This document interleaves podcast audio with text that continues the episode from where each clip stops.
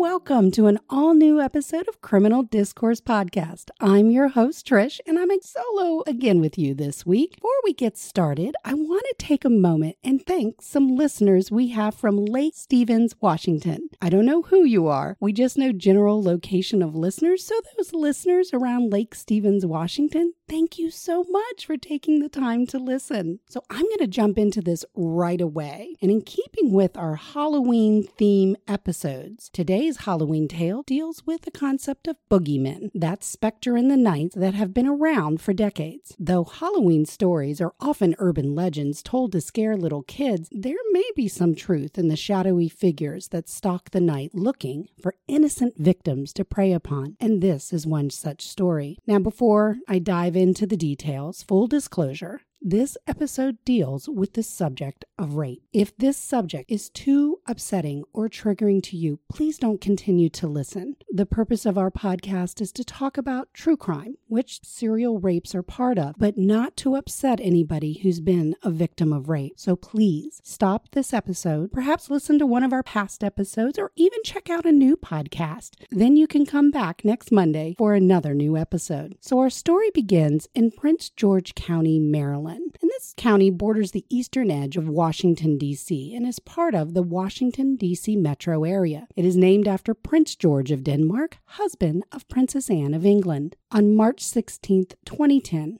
an article was published in the Washington Post entitled, After 13 Years, Police Still Hunting for the East Coast Rapist. This is the opening paragraphs from that article written by Josh White and Maria Glod. And I want to give them credit because I am going to read verbatim, but it explains so well the nuances of this case. So I just want to read the first few sentences. Quote, he lurks at gas stations and payphones and bus stops, blending in so well that people don't notice him at first. He has a smooth, deep voice. He is black. He smokes and he is right handed. He is in his early to mid 30s, is fit, stands about six feet tall, likes wearing camouflage clothes and black hats, and once had a badly chipped tooth. The man studies women carefully.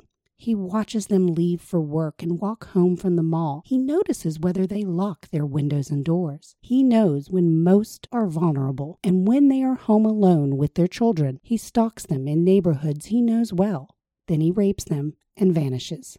Unquote. The East Coast rapist had been attacking and raping women for over 13 years by 2010, and police had been able to collect a lot of identifying information on him, but just not who he exactly was. It would take some old fashioned detective work combined with updated technology to track this nefarious predator. On March 19, 1997, nearing midnight along the Marlboro Pike in Forestville, Maryland, a 25 year old woman is walking alone when a man on a bike wearing a ski mask approaches her. He strikes up a conversation before pulling out a gun, forcing her off the road. And he rapes the young woman. The woman didn't get a look at her attacker, not a really good look, but she did notice that one of his teeth was either chipped or broken off, and he wore what looked like a green camouflage coat, and he appeared to be in his late teens to early 20s. This attack would provide investigators with DNA evidence that would be held in a database for unsolved crimes. Unfortunately, this young woman was not the first or last victim in Prince George's County. Several more attacks would take place into the spring of 1997, leading police to believe that he was from the area, as victims had seen him in the area before their attacks. Police sounded the alarm and warned area women to be on guard. Now, the media coverage nicknamed him the bicycle riding rapist, and investigators at the time believed that the rapist might have seen the media coverage and decided to change his MO. He stopped using his bicycle and gun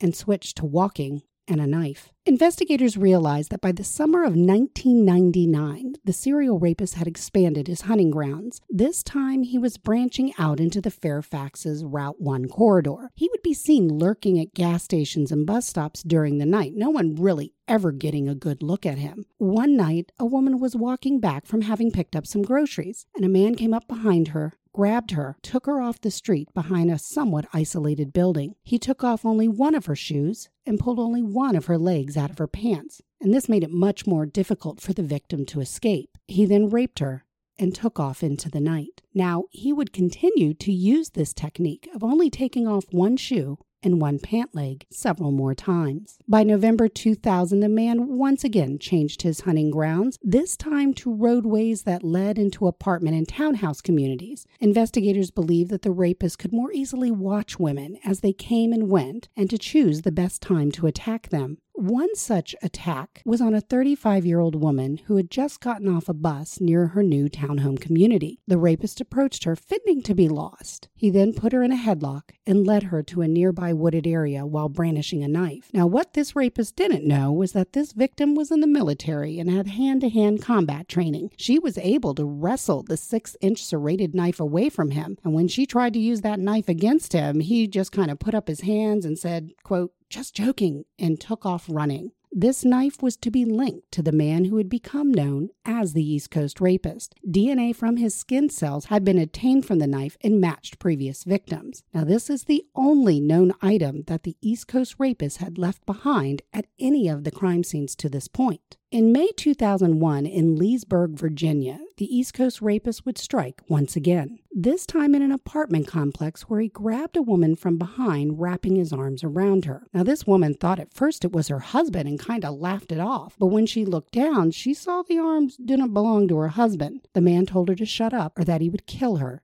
telling her he had a knife. Now, the 41 year old woman had been in the process of moving out of her apartment, so she was walking back and forth from the apartment to her car. And around 5 p.m., she had sent her son off to take his weekly taekwondo lesson while she finished up moving. And while she had been down at her car on one of her various trips, the rapist had taken the opportunity to enter the nearly empty apartment. So when she returned into the apartment, not knowing he had slipped in there, that's when he grabbed her from behind and he pushed her onto the bedroom floor. What the victim saw was not a knife, though, but an orange handled Phillips head screwdriver. So this was a bit of a change in his attack at this point as he used shoelaces that he had brought with him and tied her hands over her head. Now, the shoelace, when I read that, I thought, oh my gosh, that has shades of the East Area Rapist, aka the Golden State Killer. He did the same thing to his rape victims, bringing his own shoelaces. The rapist then covered the victim's face with her own t shirt. Now, while being raped, the victim had tried to notify her downstairs neighbor by banging her foot on the floor. She remembered that on occasions when she had been running on her treadmill, the downstairs neighbor would complain of the noise, but unfortunately, this time there were no complaints. The victim didn't give up, though, in trying to get her rapist to stop. She told him she was having trouble breathing, but once he removed the shirt from her face, he threatened her again, telling her not to call the cops because he lived right across the hall. Now, as the rapist had done on previous occasions, he also complimented his victims, telling her that she was, quote, fine, unquote. And I think he meant like fine looking. Once the attack was over, the East Coast rapist gathered up the victim's clothing, her shoes, and cell phone, along with the shoelaces and screwdriver that he had brought along with him, and he took off, leaving the victim terrified and naked. Now, the victim didn't stay down long. She ran to a nearby window, yelling for neighbors to call 911. And they did. And when police arrived, they found the victim in the only thing she could find in her apartment Christmas wrapping paper. Now, several days after Christmas 2001, this is seven months later, a 29 year old woman was running late for work. She quickly got dressed and she rushed to the nearby bus stop in Alexandria, Virginia. Now, while she waited, she noticed a man smoking a cigarette standing along the tree line. She thought he was just being polite and standing away from her while he smoked. Now, once he finished, he approached her, asking her when the next bus was to arrive. But then he told her he had a weapon and he forced her to go with him. She was able to see what she thought was a knife in his pocket. He then told her that he thought she worked a lot and he was right because she worked two jobs to support her four young children. At one point, the man placed the tip of the knife to the side of her neck, forcing her down into some mulch beside a nearby apartment building. Once again, he pulled off only one shoe and one pant leg. While he raped the woman, she prayed out loud, which only seemed to anger him, and he stopped momentarily, but then he soon carried on with his attack telling her it felt too good to stop. Once it was over, the woman counted backwards from a hundred, but by the time she got to 30, she was up and running and running back to her place. She just wanted to shower, but her husband was home, and fortunately, he convinced her, Don't shower, We need to call the police. And they did. And police were able to recover DNA that they linked to the East Coast rapist. Now, in August, the East Coast rapist would strike again, this time becoming bolder in his approach and attacks. He had chosen two young victims to go after at the same time. Two teenage girls were walking home from the Marlow Heights shopping center near the Washington Beltway when a man had pulled a gun on them. He forced them into a nearby wooded area where he raped both young women. Now, while investigators were actively trying to find the man responsible for these multiple attacks in Fairfax, Virginia area, there had been no new attacks really in over a four year period. So the police didn't know if the East Coast rapists had been doing jail time or were they serving in the military and they were stationed elsewhere, or did the rapist decide to lie low or even stop on his own? But that didn't seem to be the case. In November 2006, in Cranston, Rhode Island, we're, we're about 400 miles away from Virginia. An 11 year old girl is home in her living room doing her homework when she sees a man trying to unlock the sliding glass door. Now, the man is able to get the door slightly open, and the girl begins to scream, and the family dog, a great black Dane, begins to bark. And this seems to startle the man, and he takes off. Now, at the same time, the young girl's mom would tell police that she had just gotten home from work and perhaps thought the man was thinking she was alone. Police would find three drops of semen on the outside of the sliding glass door. So I don't think he was perhaps looking at the mom. I think maybe perhaps he was looking at the young daughter. And the DNA would match rapes in Maryland and Virginia. The East Coast rapist was on the move. At 1 a.m. on January 10, 2007, around midnight, a 27 year old woman slept in her New Haven, Connecticut bedroom with her 11 month old son sleeping soundly in the crib beside her bed. A dark figure would appear in her doorway, telling her not to scream out and threaten to harm her son if she didn't do what he wanted. This man wore dark clothing and had on a black mask or hoodie that concealed his face. The man got on top of the frightened young woman and put a pillow over her face. He then proceeded to rape her while he told her, You really shouldn't have left your windows open for him to get in. After the man finished, he fled from the scene. Now, investigators once again felt that he had purposely chosen this apartment complex as it was not easy to find, being tucked away off the roadway into a residential area. There would be two more attacks on women in their homes where the assailant used the threat of harming their children to get them to comply. But he would not leave behind DNA evidence in these cases as he had begun to use a condom.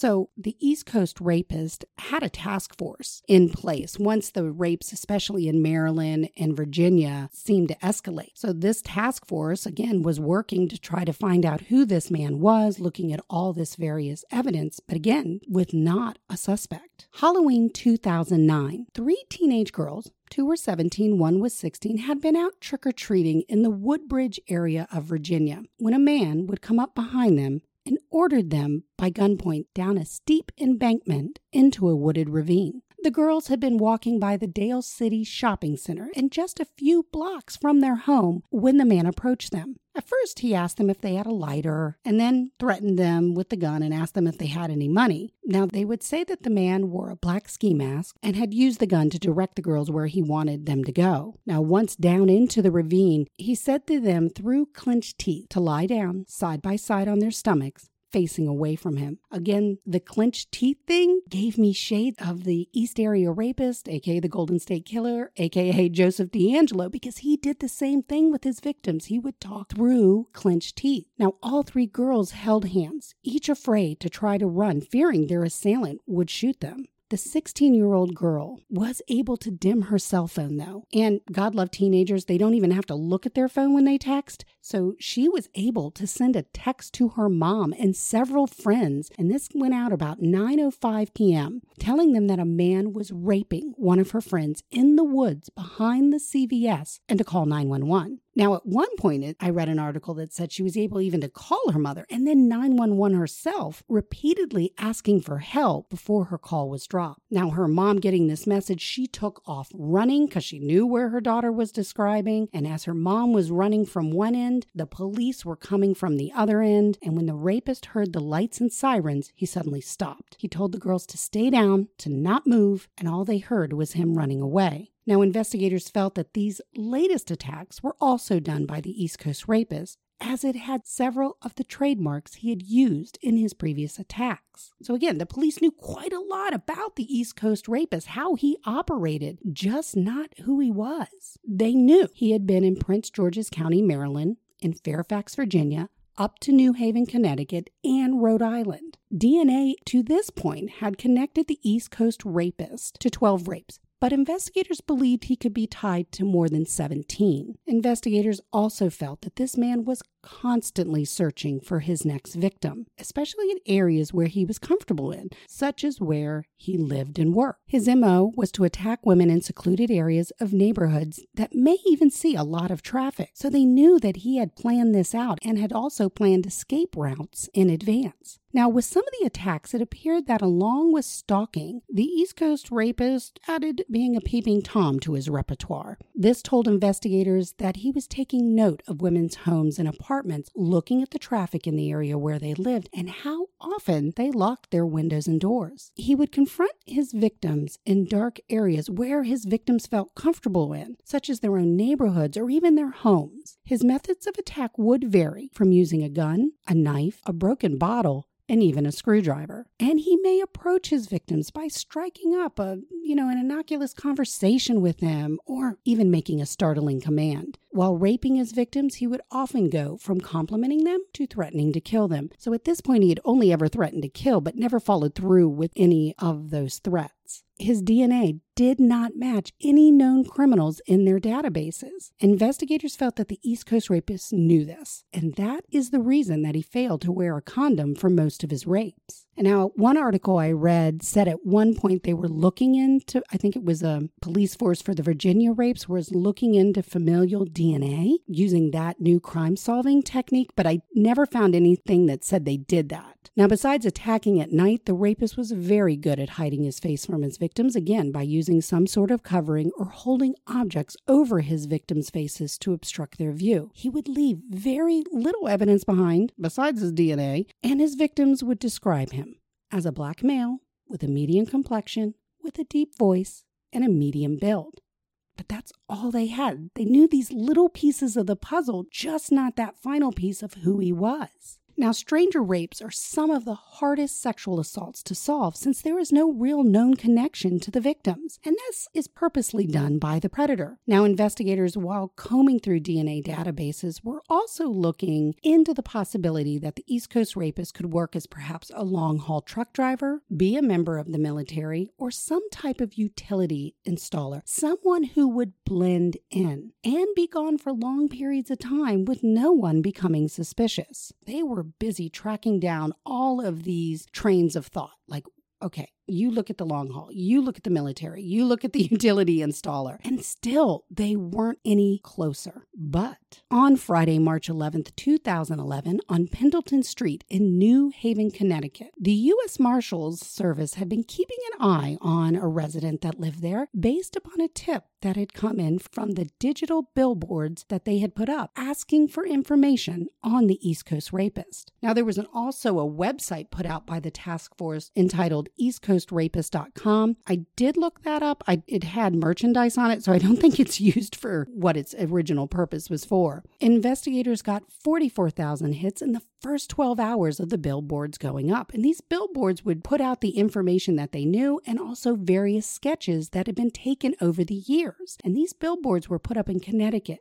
Rhode Island, Maryland, and Virginia, where the East Coast rapists had attacked. They were also put up in New York State, New Jersey, and Delaware. So the resident that the Marshal Service and the investigators were looking into was 39 year old Aaron H. Thomas an unemployed truck driver who had been living in the New Haven area since 2005. Now, investigators had been following Thomas for a few days. They even followed him to the Superior Courthouse for a hearing he had on a previous larceny charge. So the marshals observed Thomas smoking a cigarette which he discarded outside the courthouse. And you can only guess what happened next. Investigators carefully collected the butt and submitted it immediately for DNA testing. Now, after confirming the DNA belonged to the man who had been known as the East Coast rapist, Thomas was taken into custody by the U.S. Marshal Service. Now, upon his arrest, he told authorities that, well, you have the right man. And why didn't you pick me up sooner? Notifying other jurisdictions of Thomas' arrest. Prince Williams County in Virginia had an arrest warrant filed that night for him. And hours after Thomas had been arrested, that he was processed, taken to jail, he tried to hang himself in his jail cell. And fortunately, he was not successful. So, who is Aaron H. Thomas? I tried to find some information out on him. There was not much that I came across. What we do know, though, is Thomas's father was a high-ranking member of the Washington D.C. Police Department. Though he didn't really always act like an upstanding citizen at home, Aaron would suffer years of physical abuse at his father's hands